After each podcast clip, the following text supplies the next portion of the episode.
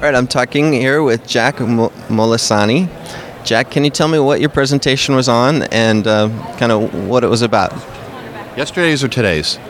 Um, how about today's? Today we did a panel discussion. It's an annual event and it's on trends in the technical communication industry. And we have people covering everything from what tools and technologies are coming down the line to hiring trends, quality trends, the whole gamut. What advice would you give for people in their careers to move forward in their careers? My personal prediction is that to be successful over the next 10 to 15 years, TechCom people are going to have to become hyphenated. You can't just be a technical writer.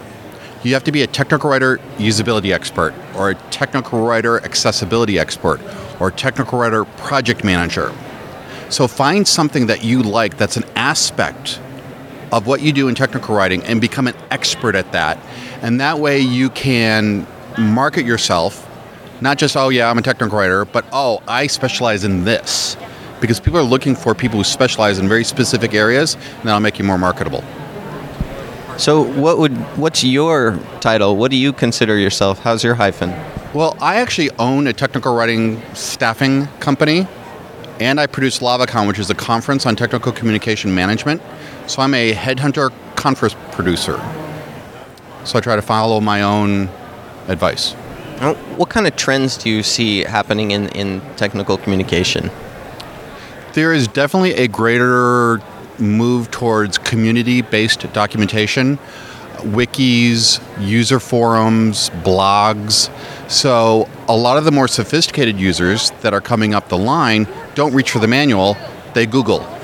So we can either lose control of the documentation to a community or we could take control of that. So find out if your company has a blog, blog, well, not necessarily a blog, but like a user forum, and say, I'll moderate that or I'll contribute to that. And that way you'll be actually expanding your sphere of influence instead of contracting it. Do you find that users care much about polished language when they're when they're trying to figure out a procedure? They used to. Now what they want is the answer. I want the answer, I want it to be applicable to me, and I want it now. Given this move towards community-based documentation, they're used to maybe an engineer in a different language going, "Oh, this is how I solved that problem." They just want to know does it work. They don't care if there's a misplaced semicolon or a misplaced modifier. They just want to know how do I do this.